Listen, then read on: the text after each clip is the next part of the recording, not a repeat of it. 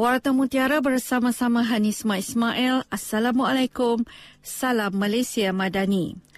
Sebanyak 15 lori tangki air dari sembilan negeri yang membekalkan air di Pulau Pinang telah membantu mengurangkan masalah bekalan air di negeri ini akibat insiden paip pecah di dasar Sungai Perai 18 Disember lalu. Ketua Menteri Chow Kon Yew berkata kesemua lori tangki berkenaan dibekalkan kepada kawasan terjejas khususnya di daerah barat daya. Beliau berkata kesemua lori tangki tersebut telah membantu dalam pemulihan bekalan air sejak 21 Disember lalu.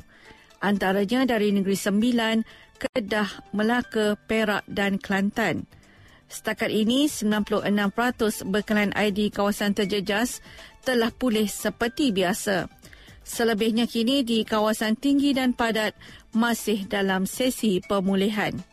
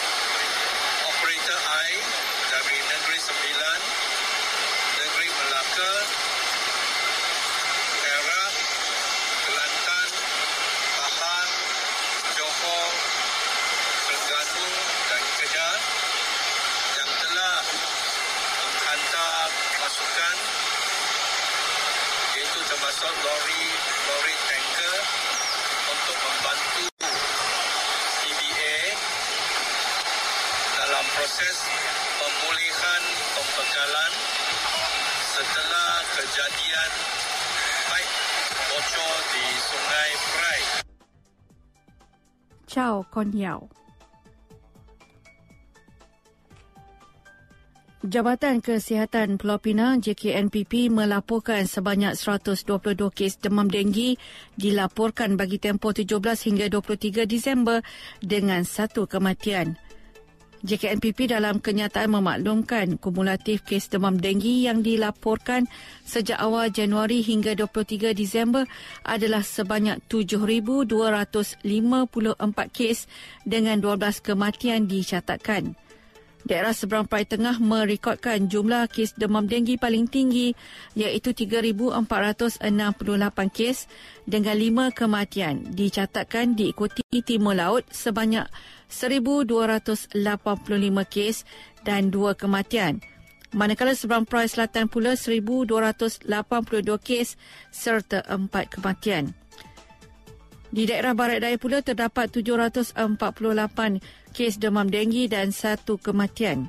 Manakala yang terakhir ialah seberang Perai Utara sebanyak 471 kes namun tiada kematian direkodkan. Terdapat 33 bilangan wabak semasa di lima daerah di negeri ini dengan kumulatif wabak sejumlah 765. Antara lokaliti yang menjadi hotspot atau lokasi panas kes demam denggi ialah di Permatang Pau, Jalan Arwana, Kubang Semang, Mukim 20 dan Taman Sungai Rambai B. Manakala lokaliti tidak terkawal adalah di Taman Sejahtera Zon A manakala lain-lain lokaliti adalah terkawal. Kerani akan mengaku tidak bersalah di Mahkamah Seksyen Georgetown atas 133 pertuduhan pecah amanah wang sebuah syarikat penguji ketulinan emas. Tertuduh Teh Yaling berusia 41 tahun membuat pengakuan itu selepas pertuduhan dibacakan di hadapan Hakim Sharmila Abdul Samad. Mengikut pertuduhan, tertuduh yang ketika itu memegang jawatan sebagai kerani akaun di syarikat berkenaan didakwa melakukan pecah amanah dengan memindahkan wang syarikat berjumlah RM445,815 ke dalam akaun bank RHB miliknya. Dia didakwa melakukan kesalahan itu di syarikat berkenaan di Jalan Sungai Dalam, daerah Timur Laut antara 18 Oktober 2019 hingga 31 Mei 2021. Tertuduh didakwa mengikut Seksyen 408 Kanun Kesesaan yang jika sabit kesalahan boleh dipenjara antara setahun hingga 14 tahun dan denda. Hakim kemudian membenarkan tertuduh diikat jamin RM500 bagi setiap pertuduhan yang menjadikan keseluruhan sebanyak RM66,500 dengan seorang penjamin.